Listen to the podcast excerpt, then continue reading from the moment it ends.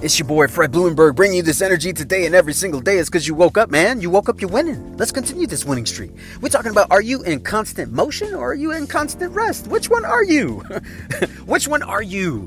You're either in constant motion or you're in constant rest. Now, we're going to get to the constant motion in a minute because I need to address these lazy motherfuckers that are out here. Yes, the people that are constantly sitting around doing nothing, relaxing, chilling, hoping that something's going to happen, hoping that success will be brought to their doorstep hoping that happiness will be delivered to them via Amazon, via some pill, via some, you know, medicine or drug or whatever the hell is going on. I want you to know that you have the power to create whatever happiness and success right inside your mind.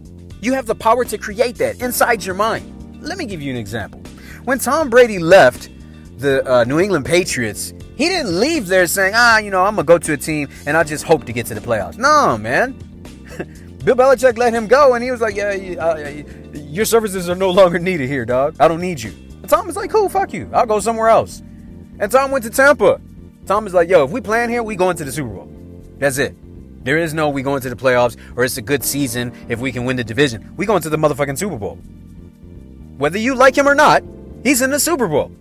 Now it's not astonishing to Tom." Because that was his mindset before he went to the Super Bowl. Now, you could probably say anything you want Deflategate, Spygate, oh yeah, Bill Belichick, the system. You can say whatever you want. Nobody gets to the Super Bowl 10 times by accident. They don't. They don't. It starts in your mind, man. Now, look at Tom Brady. The man's career when he was in college, he was a third string quarterback. Third string in college at Michigan. He was third string. You could easily hang it up there and say, ah, yeah, you know what? It was a good career. I had a good career in high school. I'll just hold the clipboard. No, man, he practiced like he was the starter. Then when he came to the Illinois, uh, uh, the, the NFL, he was a backup to Drew Bledsoe in the New England Patriots. You could easily say, ah, yeah, Drew is a great player. I won't have my opportunity. But he got his opportunity when Drew got injured. And then he was thrown into the starting position and never relinquished it. Are you ready for your opportunity? If you ain't ready for your opportunity, you better get ready for your opportunity. That means get your ass up and get in motion. Start acting as if and stop acting as you are now. You need to act as if you already have something. You want to become a millionaire? Start picking up some millionaire traits and take action like they do.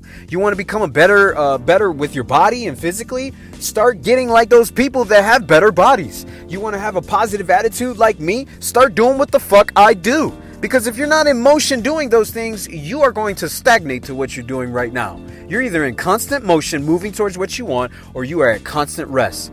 Basically saying, This is what I deserve. You don't deserve what you got right now. You only deserve it because you told yourself that. When you get in motion, that's when new shit happens. Start thinking as if and doing as if, because when you do, you eventually get there. It's your boy Fred Blumenberg. I love you. Be blessed. I will see you on the other side.